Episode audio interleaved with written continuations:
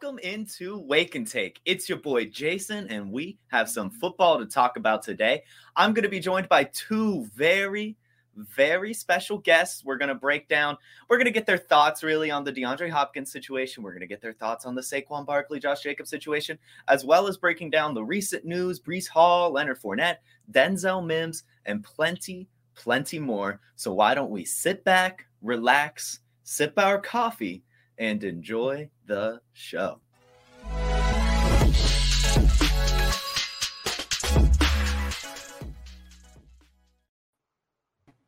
What is up, fellas? I am joined today by the great Aaron Stewart, the great Chris Buonagura, the stat masters themselves have stepped into the Wake and Take coffee shop this evening. How are you fellas doing? Man, doing well, brother. Doing well. Uh, it's kind of weird to record in the mornings. We're usually like an evening or night show, uh, yep. but yeah, like it's it's a nice change. Thank you for having us. You Thanks didn't tell me there was coffee, but that's okay. I'll pretend I have coffee. Um, I'm doing great. Every part of me is just not acting like my phone's not on mute, and I'm gonna finish this hour with a bunch of like work calls and texts. But we'll deal with that at 11. Right now, we got some football news. yeah, we do have some football news. Uh, why don't we start things off? I know that it's already happened, but when I have guests on, you know, not everyone has the luxury of being able to talk about everything that happens every single day. And so I want to hear your thoughts on some of the news from at least this week that's honestly just been going on over this full off season. We'll go ahead and start with some free agent speculation. Bringing it into today or yesterday, Leonard Fournette did visit with the Patriots. I'm definitely also curious your thoughts on maybe Dalvin Cook as well, but we'll start with Leonard Fournette. Although it's you, Aaron, how do you feel about that visit? So Leonard Fournette has been a favorite of Chris and mine in best ball drafts because everyone yep. forgets about him, and he was still productive last year. Was he efficient? Mm-hmm. No, but it doesn't matter. He scored fantasy points, so we. I don't think the Patriots is where we would like to see him, but still at his ADP, like any landing spot, he immediately is going to go up like two rounds. And honestly, my takeaway with the Patriots is there's been people going, oh no, this is bad. We're starting to see Rhamondre Stevenson slide. And honestly, the Patriots have been telling us for a while now. Like there's there's always been red flags. There's immense upside with Rhamondre Stevenson. But mm. even that same day, they worked out Darrell Henderson. And in the past, they've uh, they well they signed James Robinson, they let him go. They were in the Dalvin Cook rumors as well and even Ty Montgomery like comes back from an injury and they're talking about giving him a role. Like there's always been this chatter about having other veteran running backs involved. So anyone out there adjusting their their fantasy football rankings and bumping Stevenson way down just haven't been paying attention. You just if you take Stevenson, you you knew that there was risk and you still got to draft him. Well, it was also it's it's already been baked in. What you're going to see now with a lot of these running backs, and I'll, I'll probably say this five times today, is double counting. Right, Stevenson was already a mid to late third round pick. Sometimes he went pretty much anywhere in the third round based on your draft. I've seen him at the three four turn. I've seen him at the two three turn in underdog tournament drafts because there was always the risk of another back.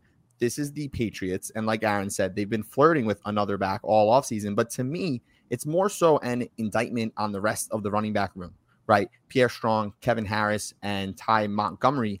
As much as I like a guy like Pierre Strong, he's still very unproven. He's still very fringe. And this offense is dependent on the run game.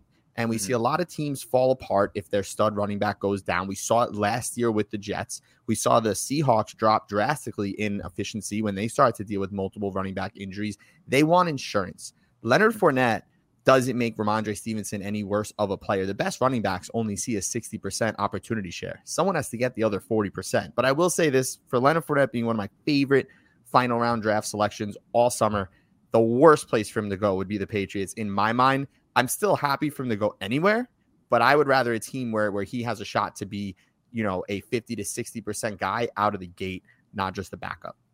Yeah, definitely Fournette has also been my favorite of the free agent running backs to be picked.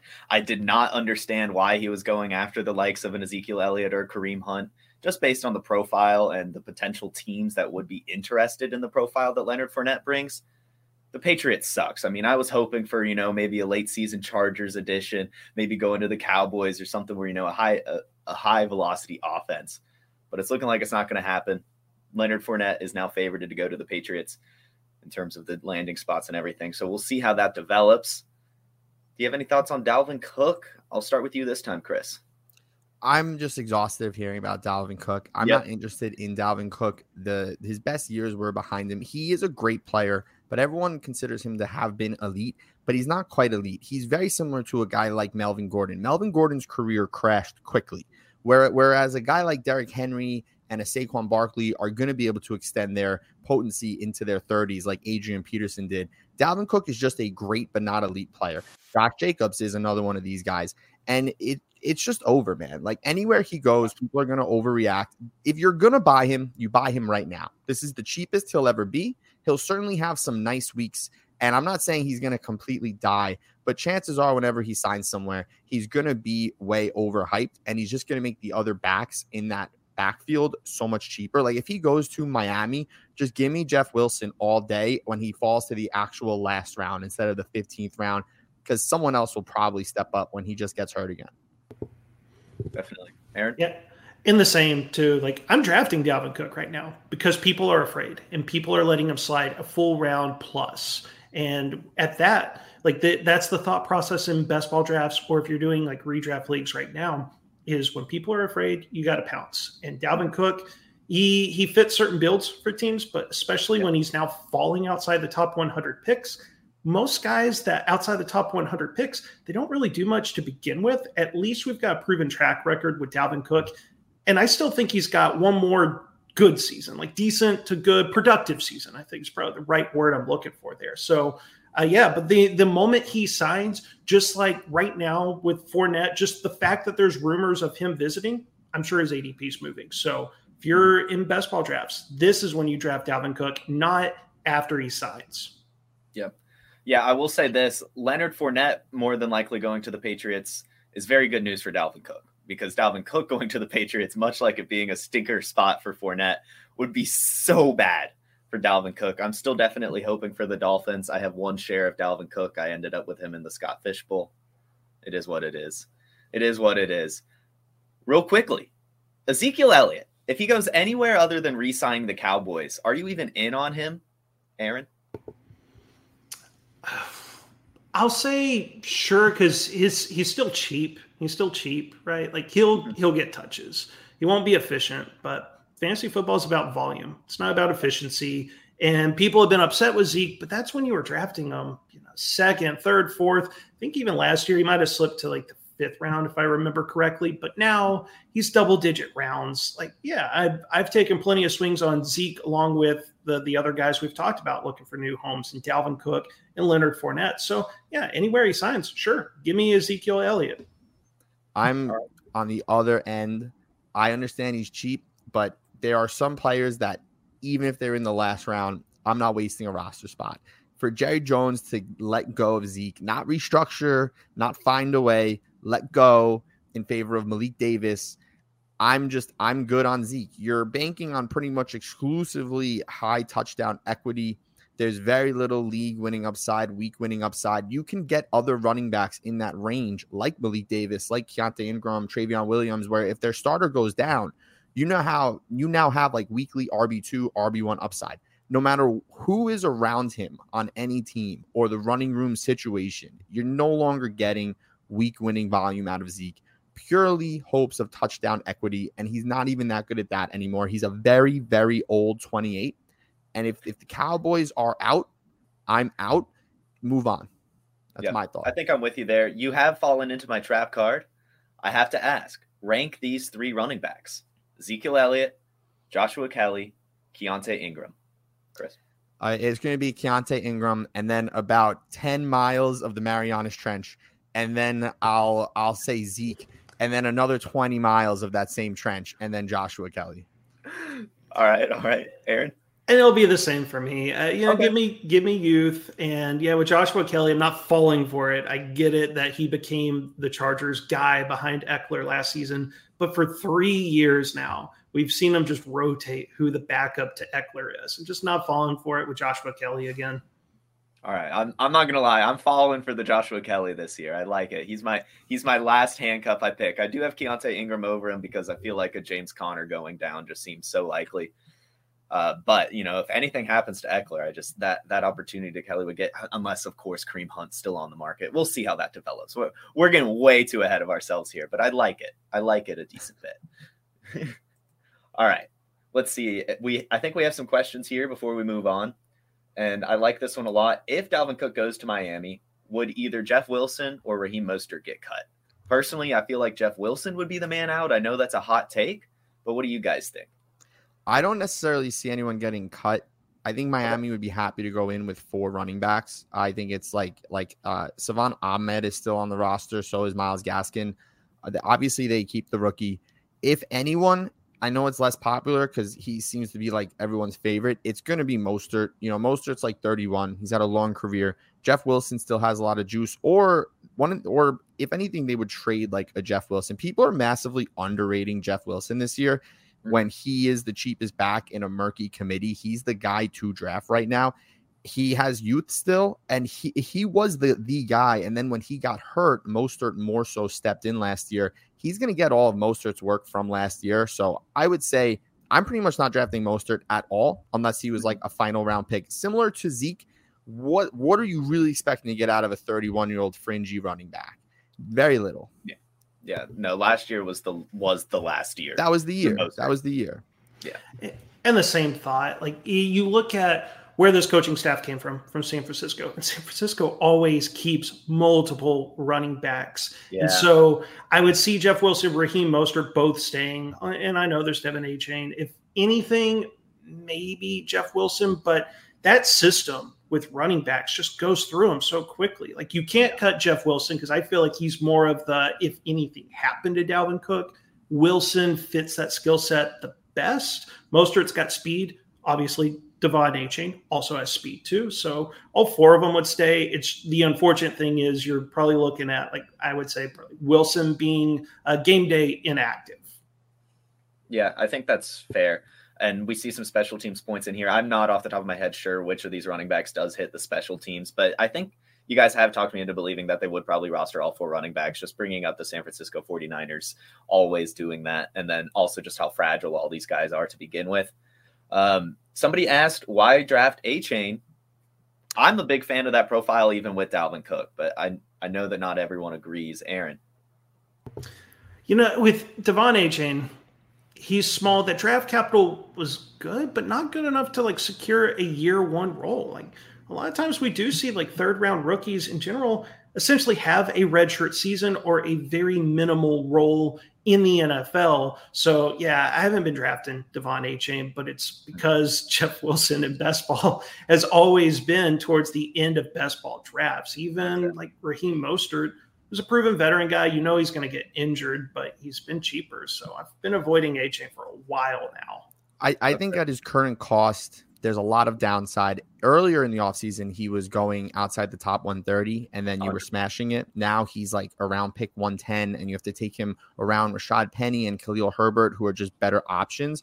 And like Aaron said, like, like, here's the thing when you look at what Miami did last year, as as a whole, just look at the final box score. There is a massive role available for running back scoring to complement Tyreek Hill and Jaylen Waddle it's it's a backfield you do want to take shots at. But the the the old adage, just take the cheapest shot in a murky backfield where there's volume, and that's Jeff Wilson. And Achane. I'm certainly avoiding because as my, I, he's one of my favorite rookies, but there's a massive risk that he's another James Cook, another Duke Johnson, yeah. another Kenneth Gainwell, a guy that's just flashy but doesn't do it for fantasy. But there is that chance he's David Johnson. I'm not going to bet that he's David Johnson. So yeah, right now you know, for best ball tournaments, I'm not drafting him. If it's like a rookie draft, sure, but those are yeah. two different formats. Yeah, no, De'Von Achane is fantastic in dynasty leagues, a great value for sure. It's definitely a huge risk in redraft. Um, cool. Let's move on from this free agents discussion.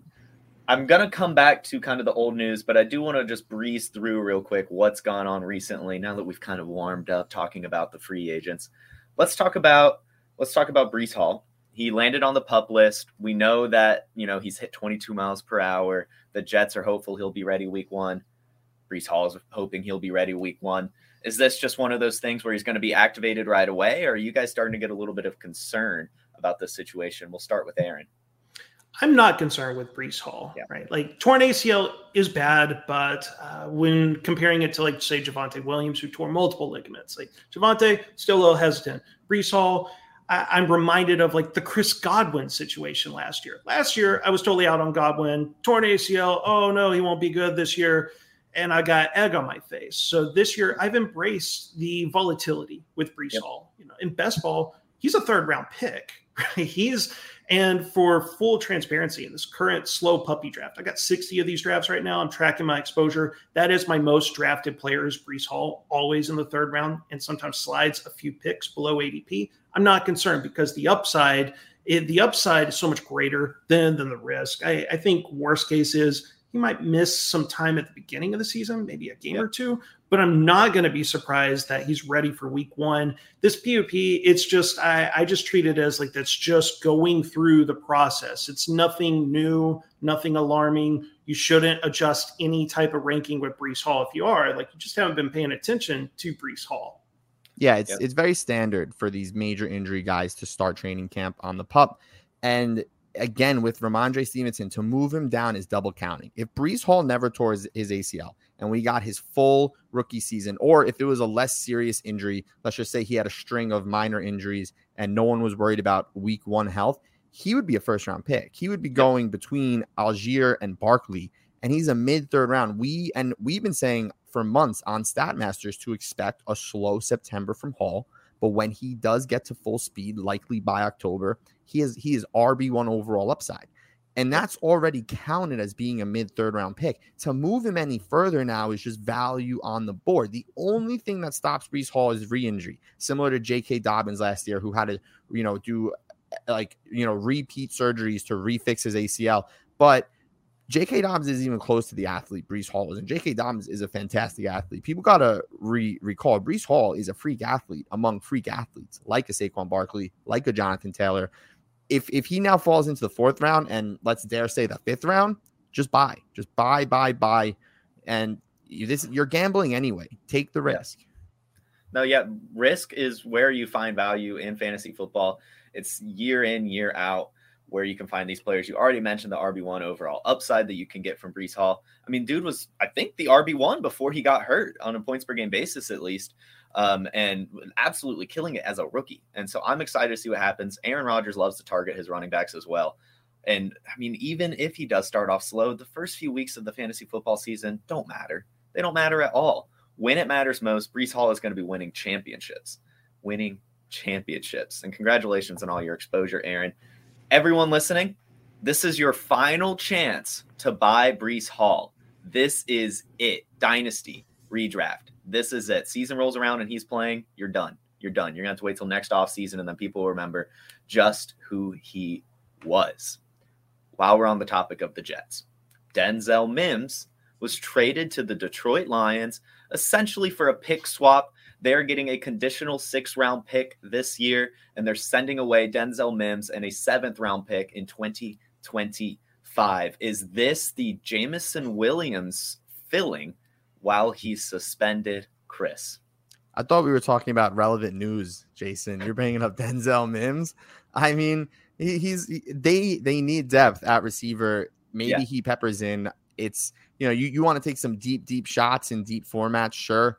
But what are you really getting out of Denzel Mims at this point? They also have Josh Reynolds. They also have Kalif Raymond. They, they have Marvin Jones. You know, they, they they needed weapons. It's a smart trade for both sides. I'm not going to go crazy on this one. Yeah, Aaron. Yeah, there's not much to add with Denzel Mims. Like, we've seen him three years in the NFL. He's not good. Like you pull him up on Player Profiler and looking at just his NFL profile. At this point, we don't care about his college metrics. We don't really care about the workout metrics either. Like three years in the NFL, we know exactly what he is. He hasn't done anything. He is the guy that competes to be a wide receiver four, wide receiver five. I, am not buying it. I wouldn't be surprised if he just doesn't make the Detroit Lions team. Okay. All right. I'm going to put a scenario out here. I'm going to put a scenario out here because you did bring up the deep leagues. I did pick up Denzel Mims in my 32 teamer league this morning. It felt great. It felt great, but I'm going to put a situation in your head. We know that the Detroit Lions are playing the Chiefs week one, Thursday night football. You're setting your DFS lineup. You've got 1500 bucks left in your salary. Are you just putting Denzel Mims into your lineup or are you going to try to restructure your roster there? Probably restructure because he's not going to be on the Detroit Lions week one roster. Chris? Yeah, I'm just going to pass. All right. I would restructure. All right. Cool. Let's move on then. That's kind of the big current news. We do have one more story brought into the bigger stories going on the past week, especially. We know that Saquon is quote unquote holding out, Josh Jacobs holding out. But now Zach Martin, Dallas Cowboys offensive lineman, is upset with his contract, feels he's underpaid, and is making $7 million less than the NFL's top paid guards, is not considering not reporting to training camp. It's a little bit of a different situation considering he's under contract. It costs a lot of money to miss out on these training camps. Aaron, you're a Cowboys fan. Are you worried at all? This is concerning because the Cowboys' offensive line has been aging for a while. Zack Martin has been great, and I don't want to like lose him at all. We can't afford that at all. I have no doubt in my mind that it gets resolved. You know, Zack Martin's doing what he's got to do. I, I support players like going and getting paid. He's 33 years old. This is the last chance to truly get an elite payday.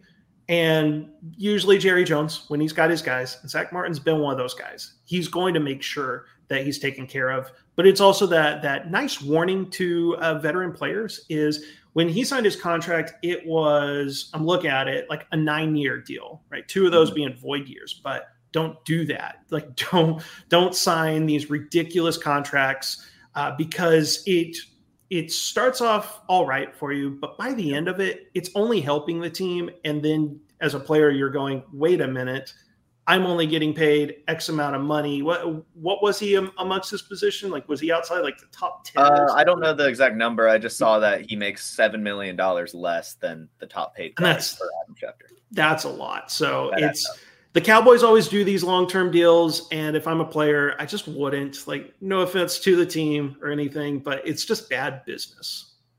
Definitely. Chris. Yeah, I um I agree with Aaron. It probably gets resolved, but it is a, a massive thing that I've been considering all offseason, and everyone should consider for Dallas is that we know from experience Dak really falls apart without the offensive line. And Dallas, behind Zack Martin and, and Tyron Smith, who are now both aging, they they they haven't done a good job of keeping their guys in town. They've bought good players in before, but they always seem to leave. If those two guys go down, or even one of them, it's a huge hit to the offensive line, and it's going to affect this this offense's ability to function. It, it makes the top three Dallas players, Lamb, Dak, and Pollard, very volatile but very high upside picks. But it's also yeah. baked into their price, where like CeeDee Lamb very much can finish as a top three receiver. Tony Pollard the same at running back. And Dak, Dak's not going to finish top five. We all know that, but he he could finish within that top ten as a back end QB one. That offensive line goes down. These guys are going to fail because Dak's going to fail. It's something to consider when drafting Dallas. I'm not pumping the brakes, but if your Dallas based teams fail, it's going to come from the offensive line, not from the player talent around it. Yeah, no, for sure. It's it's extremely concerning. It's a very fragile ecosystem going on in Dallas. You lose one of the best offensive coordinators in the league. Now you might be losing one of the offense best offensive linemen in the league. You've lost a great tight end. It's it's it's very very murky on this team. Are you selling a Tony Pollard, a CeeDee Lamb? Probably more so dynasty leagues. I see them pretty fairly valued in redraft, but I know that they carry tons of value in dynasty. Either of you willing to let go? No, no. Heck no. Tony Pollard's my favorite player. He's going to be the RB1 this year. You're running risk with the offensive line, but these guys are in their prime.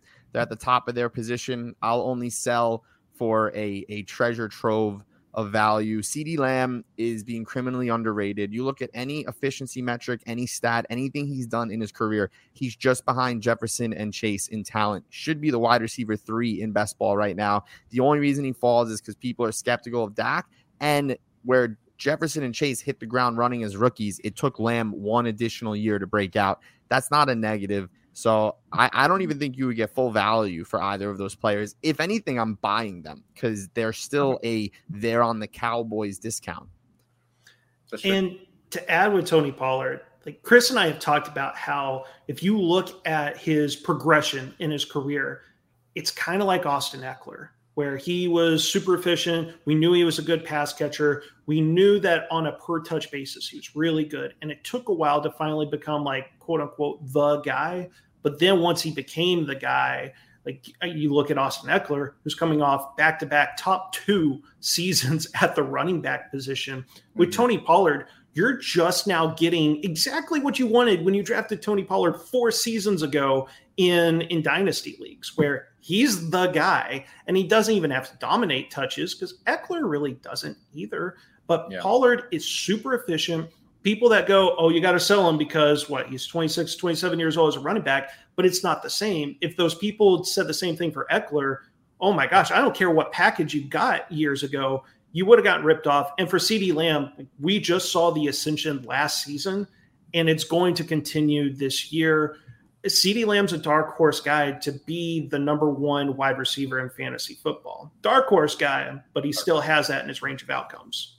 Yeah, if Justin Jefferson or Ja'Marr Chase get hurt, for sure. I, I, see a great comment here from the Harry Snowman. Cowboys are set up for full collapse except for the passing offense. This is the last stand of Mike McCarthy we saw the coaching exodus. We see the talent gaps.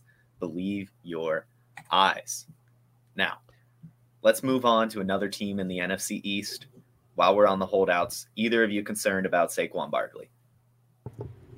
It's it's I mean, it's one of those things where this is why in best ball you have an exposure portfolio mm-hmm. I'm not going to try to pretend to I have any idea what Saquon Barkley is thinking. It's a coin flip, right? Does he skip games? Does he not skip games? Now, the way they restructured everything with the NFLPA, it's not. It doesn't really incentivize missing games. So you know, you would think he's still going to play, or they hopefully come to some type of resolution.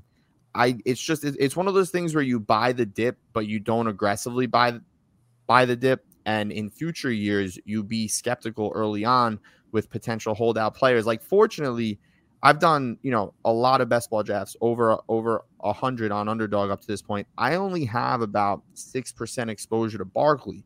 So now, if he does fall to the third round, I can just hammer him, and I'm not going to yeah. be overexposed. And if he does play, you know, I got him at a nice discount. Mm-hmm. Yeah, Barkley for a second straight season is slipping into the third round for different reasons. Last year was the injury scare. Right? People yeah. were afraid of something that they think they, they that they can predict, right? And this holdout situation is kind of the, the same. Is that people think they can predict what Barkley's going to do, and definitely when he slips into the third round, most guys that you have there in the third round aren't better than Saquon Barkley. You've got to take Saquon Barkley, and I've seen him fall. I think his ADPs typically pick 18, pick 19 in single QB but I've gotten them at pick 27, pick 28. And I am just so happy. Those are the teams that I'm like, this team might actually do some damage in big tournaments. Definitely. Definitely. And I'm kind of with you guys on Saquon. Obviously, we have no idea what he's going to do. I do find that he'll probably end up playing. I think at most he'd maybe sit out a, game to make a point. Like, hey, I've sat out this game. We lost miserably. I'm going to come back, but now you know how much I mean to this team. I am definitely personally more worried about Josh Jacobs. Again, have no knowledge, no personal knowledge about the situation. He just seems a bit more bitter. The situation is a little bit different. He's not as good as Saquon Barkley. The Raiders, you know, aren't that great either. So I'm not necessarily too in on Josh Jacobs. Not that I ever really was. I'm definitely concerned about the situation and can see it developing uh, to be a bit more serious in the Saquon situation. How do you guys view that? Aaron? With, with oh, sorry. Go ahead, Aaron. You know, with with uh, Josh Jacobs, I think really with these holdouts overall, if I was to give like a direct answer, I, am not as worried about the holdouts. I, I haven't truly let that affect how like I'm approaching these guys because the one holdout everyone points to is when Le'Veon Bell did what all of us thought was not never going to happen was sit out a full season. It backfired big time. Uh, unfortunately, like these running backs, the reasons they're they are so angry is is not so much about not getting the multi-year contracts. It's that there's nothing they can do about it, right? Like yeah. they sit out games. It cost them that that it cost them one was it one eighteenth of their salary. So yeah. that's that's the unfortunate thing is all these running backs can really do is give these threats that the NFL teams and the NFL owners know is just empty empty threats. Like what are you going to do? Give up money?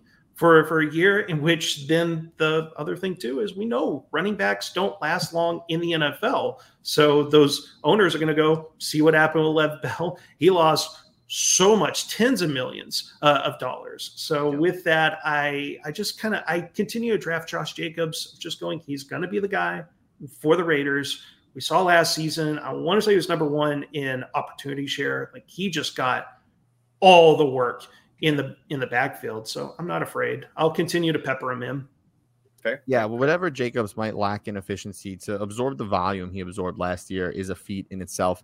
With the holdout, it's it's certainly there's a lot of smoke around the Raiders as a whole. It's this this typical, you know, a Belichick branch guy goes to an organization, tries to be Belichick, and just alienates everyone. You know, Davante Adams isn't happy, Jimmy Garoppolo can't pass a physical, so on and so forth but things typically tend to you know balance themselves by the time the season starts it's another one of those where with with if there's a dip you you you have to lean into it not go full on aggressive buy him every time because there's still risk but definitely lean into value wherever you can find it mm-hmm. i i don't necessarily see one being more like I should be more pessimistic about Jacobs over Barkley. They're both in a similar position and have similar leverage because the teams don't really have other backs. Now, Barkley is the greatest running back prospect of all time, and the, the Giants did a lot more to invest in Barkley originally, moving on from OBJ, making Barkley the face of the franchise for half a decade. So yeah. Barkley probably more likely to get the deal where Jacobs kind of is stuck,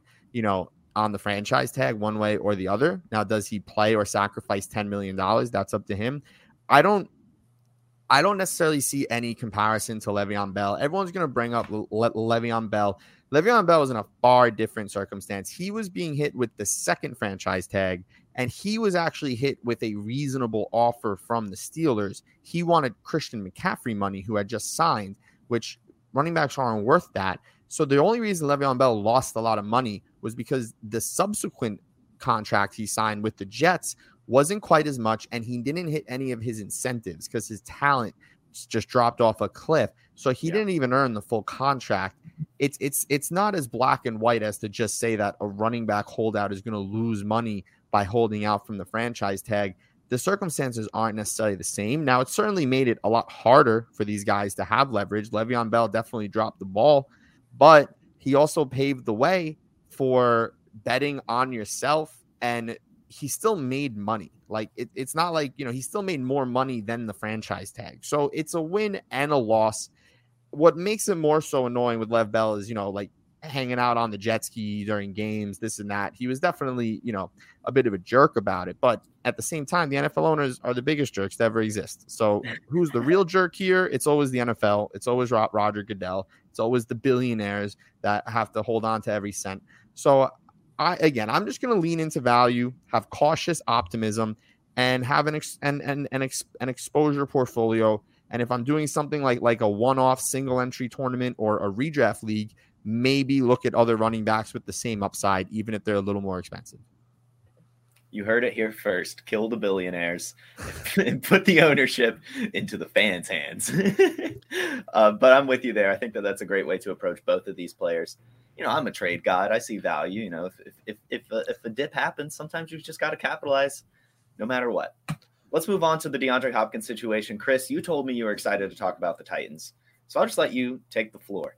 Yeah, it's I'm very uh opinionated on this. Anyone who joined me and Aaron on Discord for Stats Masters last night, we we do a um a live show and then we do an extended show just on Discord you know, I really ranted about this probably for a good 10 minutes. I'll give you guys like the two minute elevator pitch, but basically, it's it's just the way people react to news like this. DeAndre Hopkins, his fantasy outcome is not dependent on situation pretty much at all. What's yeah. going to matter is how much talent he still has at his age. If, if if if you were to tell people to write a projection for Hopkins on the Chiefs, on the Bills, and on the Titans. It would be three wildly different projections, but that's not necessarily a smart way to go about it or true. He's going to score what he's going to score. He's either going to be on a Chiefs team or on a Titans team. It doesn't matter. He's DeAndre Hopkins. It's can he stay healthy and is he still an elite player? Same thing for everyone else on that roster. The only player affected by this is Ryan Tannehill. Treylon Burks, whatever targets he was going to earn is not affected by DeAndre Hopkins. Neither is Chig. Neither is Kyle Philips if you were targeting him because most teams throw at the ball at least 400 times, right? Most teams throw 400 to 650 times. The Falcons last year threw it 414 times. There were there were always 200 targets that had to go to someone. They were going to go to Nick Westbrook, Ikhine, Tannehill was going to throw to himself, or Vrabel was going to put pads back on and get back in the NFL and catch the ball. Now it's just going to go to DeAndre Hopkins, right? It's yep. not coming from Burks. He didn't steal his targets. There were so many there. And, and it makes the offense more efficient. So even if there's a slight dip in target share, there's a boost in inefficiency. You get a sophomore year Juju Smith Schuster effect where tighter coverages go Hopkins' way. So Burks can use his athleticism in more space. And the and the only thing is Tannehill. And now suddenly we have a million Tannehill fans, people that love Ryan Tannehill that I've never said a word about him for five years.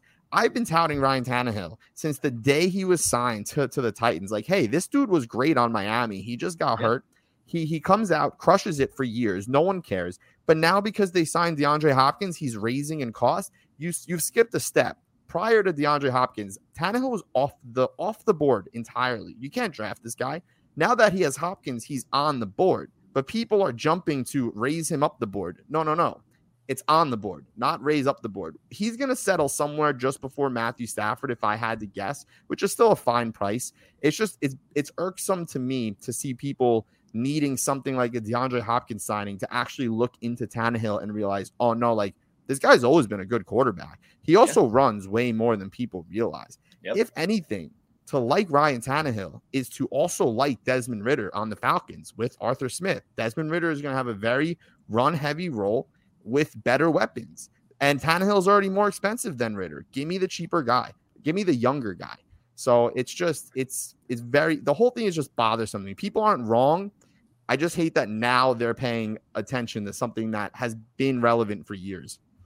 I'm with you so much. I hate like 50% of fantasy football analysis out there. So many things are just on a snap that people's opinions change and everything. It shouldn't be like that. No matter what, Ryan Tannehill was going to be in an extremely efficient play action offense, and he was going to have upside with good weapons and Derrick Henry. That that's all you needed to know. And last year he was the most efficient play action passer in the entire NFL.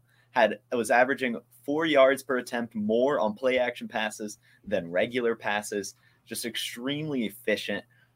I was in on Ryan Tannehill before it too. Um, I love though you've brought up Desmond Ridder because you know I'm a Falcons fan. I'm here. I actually just today it hit the player profiler articles. It just came out. Win your league with the player profiler staff.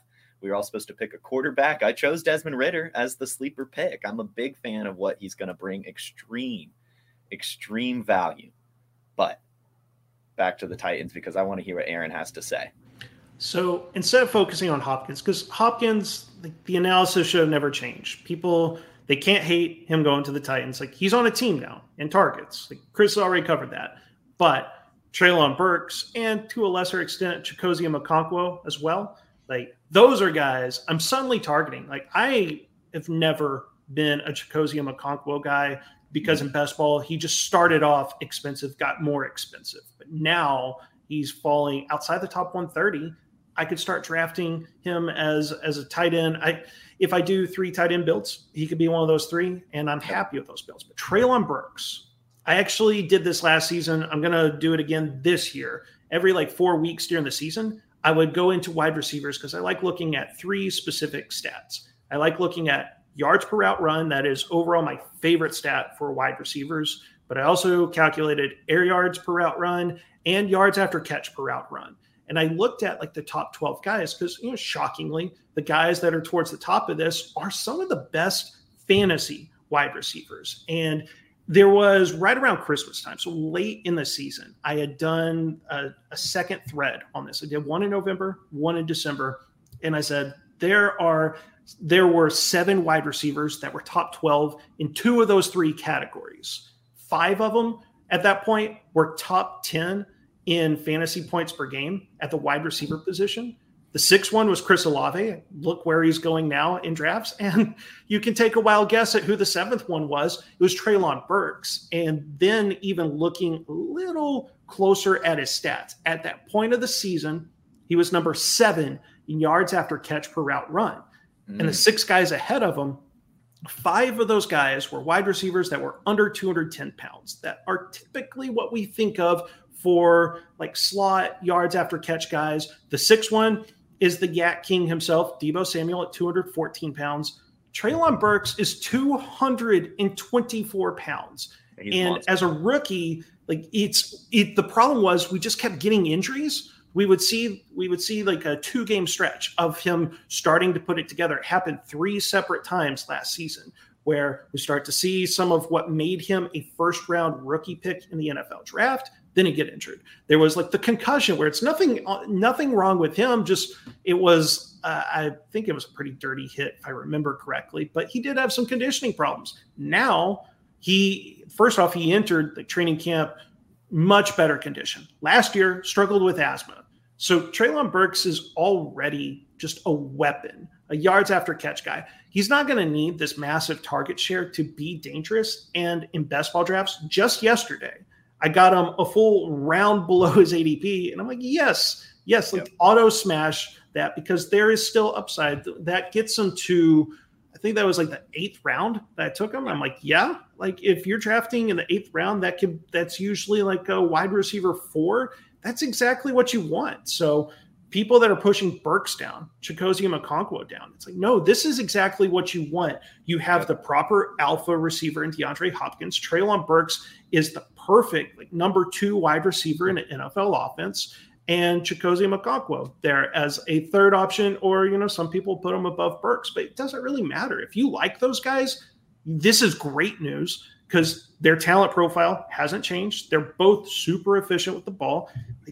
You see what the Titans have done. They've rebuilt what they had a few years ago with AJ Brown, Corey Davis, and Jonnu Smith. So I'm just scooping up Titans players where before wasn't so much in on them because of their rising cost. Yeah, no, I, I both of those guys are buys, especially Treylon Burks. I, I like it a lot. It's it doesn't have to be hard. We have to remember that it's we can put on our football goggles.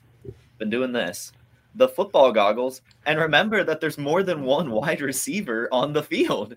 And usually that other wide receiver goes against easier coverage. And when you have a hyper athlete and Treylon Burks, that can only mean success. I remember rookie drafts last year before the NFL draft. Some people were taking Burks over Breece Hall. People were enamored with mm-hmm. him. The the hog killing and wrestling was something so cool. So you've got to, if you liked Treylon Burks before DeAndre Hopkins, you have to still like him because nothing has really changed. Go buy your Titans, guys. Um, do you want to talk about Alvin Kamara at all, or should we move on to your guys? Because I picked a couple players that I wanted to hear your thoughts on. I looked at your staff profiles. I say let's move on. We have so much Alvin Kamara content on Stats Masters. Yeah. If people want to hear what we have to say, man, like we got a lot of shows on the Player Profiler YouTube. We've we've sifted through Alvin Kamara a dozen times. You could also reach out to us, you know, on Twitter if you want to hear. Um, but overall, I mean, he has high upside. Let's just call it that. Yeah, uh, perfect, perfect. Capitalize on the hype or on the unhype with Alvin Kamara. Chris, one of your guys is one of my guys. Hunter Renfrow.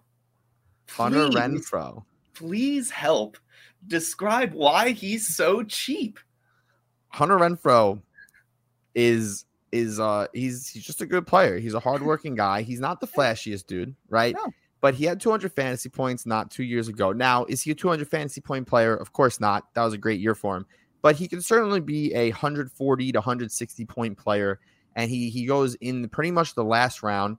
And I, the one thing people aren't really taking into account for Hunter Renfrow, and this is pure speculation, but you should very much expect him to be on a different team. If not by week one, by the trade deadline for sure. there have already been it's it's one of the quietest stories of the offseason, but there have been multiple re- reports of the Raiders looking to trade Renfrow. And you see this very often when a team brings in a free agent that's completely redundant with the player they already have that's talented, that player typically gets traded. They bring in Jakobi Meyers. They don't need Hunter Renfrow. There's plenty of teams that will need Hunter Renfrow once their players start to get hurt. And mm-hmm. he he my bet on Renfrow late in best ball drafts is that he gets traded. And even if he doesn't get traded, there's still a lot of ways he can be productive on the Raiders. The Raiders are pretty much the wide receiver career rehab team. In the last two years, they've bought us Zay Jones and then let him move on. They bought us Mack Hollins last year when Renfrow got hurt, and now he's on Atlanta as their quote unquote wide receiver two. And now it could be Hunter Renfrow, who was homegrown, already showed it. And if Meyers or Adams deals with injury or, you know, their tight end, Michael Mayer takes longer to get on board than they hope for, or Jacobs does hold out and it opens up targets. There's a lot of ways, even in Vegas, that Renfrow, who's just completely free in in drafts, can pay off. And I know we hate boring slot receivers, but boring slot receivers typically give you really good late round fantasy value. And there have been a lot of no name guys that have given you pop seasons. Scotty Miller, Adam Humphries. When Adam Humphries signed with Tennessee, that was like the big signing of the offseason. People lost their mind. Mm-hmm. Hunter Renfrow, there's a lot of places he could definitely go, and I'm excited to see where. Yep, no, I love Hunter Renfrow. Talked about him a few episodes ago. I mean, even Derwin James compared him or put him in the same class of Tyreek Hill in terms of route running. It's just, well, you know, I mean, it, you can think that's what far, it is. But... I wouldn't either, but I, I mean, he's a really, really good route runner, really good football player. Uh, and usually that profile lasts a while in the league as well. I would be excited to see where he could go outside of Las Vegas. Aaron, one of your guys isn't one of my guys, but it's someone I want to kind of be convinced on because the Giants wide receiver room in general, no one knows what's going on. This guy, Wan'Dale Robinson, was extremely hyped up last year before the injury and was looking pretty good going into his second year now. Why is he one of your guys? So it started way before he even got drafted with the Giants. You pull him up on Player Profiler, and because he's only played a season, I feel that his college stats are still relevant, right? A 99th percentile college target share. And the insane thing is, I've never seen this on any player's page he had basically a 40% target share playing at Kentucky, the SEC. Like SEC defenses knew where the ball was going, and it didn't matter. And Kentucky's not exactly known for being a powerhouse, uh, powerhouse SEC team. So mm-hmm. I was impressed, and in fact, I was pounding my fist on the table when we had our rookie rankings back during his rookie season. I was like, "This guy's way too low. What are we doing?" Uh, yeah. And then, like when the Giants drafted him, middle of the second round. It's like good draft capital. I like that. And I'm a sucker for these guys. Before Wan'Dale Robinson, I was an Elijah Moore guy, the same exact build. The the short guys, they get the second round draft capital. But Wan'Dale Robinson, let's let's get out there. He tore his ACL. There's a risk. There's a reason he's going outside the top 200 players in ADP on best ball. But especially in dynasty leagues and even some best ball teams, I'm gonna put him in on some teams because let's look at some of the stats. His rookie season, he flirted with a 20% target share. That's impressive. Like it takes rookies some time. It very rare do they come out of the gates and command targets. 20% is pretty good. It's yeah. really good. And his target rate, his targets per route run was even higher. It was 28%. That's exceptionally good. Really good numbers. Uh, we talked about yards per route run and how I love that stat. And usually the benchmark that I'm looking for is two two yards per route run. He hit that. He was over that. His route win rate it didn't qualify. Uh, he didn't run enough routes, but a 54% route win rate is that's that's good company to be in. I mean that's that is in the realm of Tyreek Hill, Justin Jefferson, those types of guys that just win consistently. Wan'Dale Robinson, yes, he was doing it in the slot, but hey, you're doing it at an elite level as well. The New York Giants desperately want to fill the slot receiver role. That's why they signed Parris Campbell. I'm fine drafting Parris Campbell because there could be some early season points there. But depending on your roster construction, if you go, my team has got enough points to get me through the early to mid part of the season, but I really need a guy that maybe has some upside for that home stretch there. Wan'Dale Robinson has crazy upside. The ACL injury is the concern, but that's the only reason he is going that low. And now, with where Giants receivers are going, Parris Campbell used to be an 18th round pick. Now, I want to say he's like 15th round. People have bumped him up. Wan'Dale Robinson's the forgotten guy. And before he tore his ACL, right, it was a top 10 performance. It was, what was this, nine catches? I think it was like 130 yards. I'm confirming. No, no, sorry. It was 13 targets. That's where I was getting the three from. But it was nine catches, 100 yards, starting to put it together. And there had been the weeks leading up to that. He was running more routes, getting more targets, yep. being just a, a nuisance you know, after the catch. It's just unfortunate that his highlight of his season was immediately followed by the low point of his season. But Wan'Dale Robinson is talented, and you're not going to find these types of guys typically outside the top 200. No, definitely. The the potential is there for Wan'Dale, with or without Saquon Barkley returning. I think that the wide receiver room will definitely work itself out by the midpoint of the season, and we'll probably be fine with the wide receiver core of a Hodgins, a Robinson, Parris Campbell or Bryce Ford Wheaton when Campbell gets hurt. Uh, Jalin Hyatt could turn into something too. I mean, what, five touchdowns against Alabama? That's got to mean something. So, thank you guys for the conversations, all of the points. Just real quick, in the chat, we see way too much conversation about Ronald Jones. We'll keep it short. Aaron, in or out on Ronald Jones? Out on Ronald Jones. I don't think he makes the team. Chris, in or out on Ronald Jones? I didn't know Ronald Jones was still alive. So that's news to me. I mean, he's a camp body, right? Soon to be cut. yeah. All right. I'm I'm there too. I'm not I'm not I'm not in on the Ronald Jones replaces Ezekiel Elliott discussion at all. He's had way too many opportunities and fumbled them. So no Ronald Jones love on today's episode. Sorry to the chat discussing that. Aaron, we'll start with you. Where can the people find you?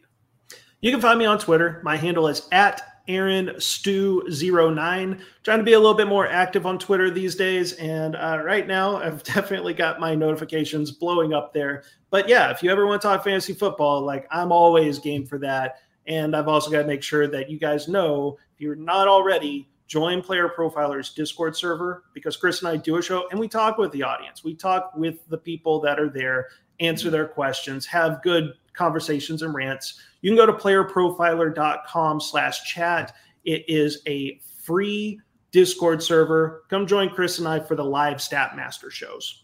Yeah, the Stat Masters is a fantastic show. Make sure you check that out on YouTube and join the live streams on Discord. Chris, where can the people find you? Yeah, so you can find me on Twitter at Value Draft Picks. It's uh it's the early down grinder. I have a Twitter alias because I'm bashful, but it's Value Draft Picks pretty easy to find. Pretty much the only thing I talk about, and you get a pretty good daily or every other day tweet tweet rant from me. So if you like rants, I mean, I'm throwing them out there, and I'll definitely engage with you in the comments. The comment section of this show has been an absolute war zone. And I'm all for it. Bring the war zone to my Twitter page. I will. We will go back 20 times. It's to be great.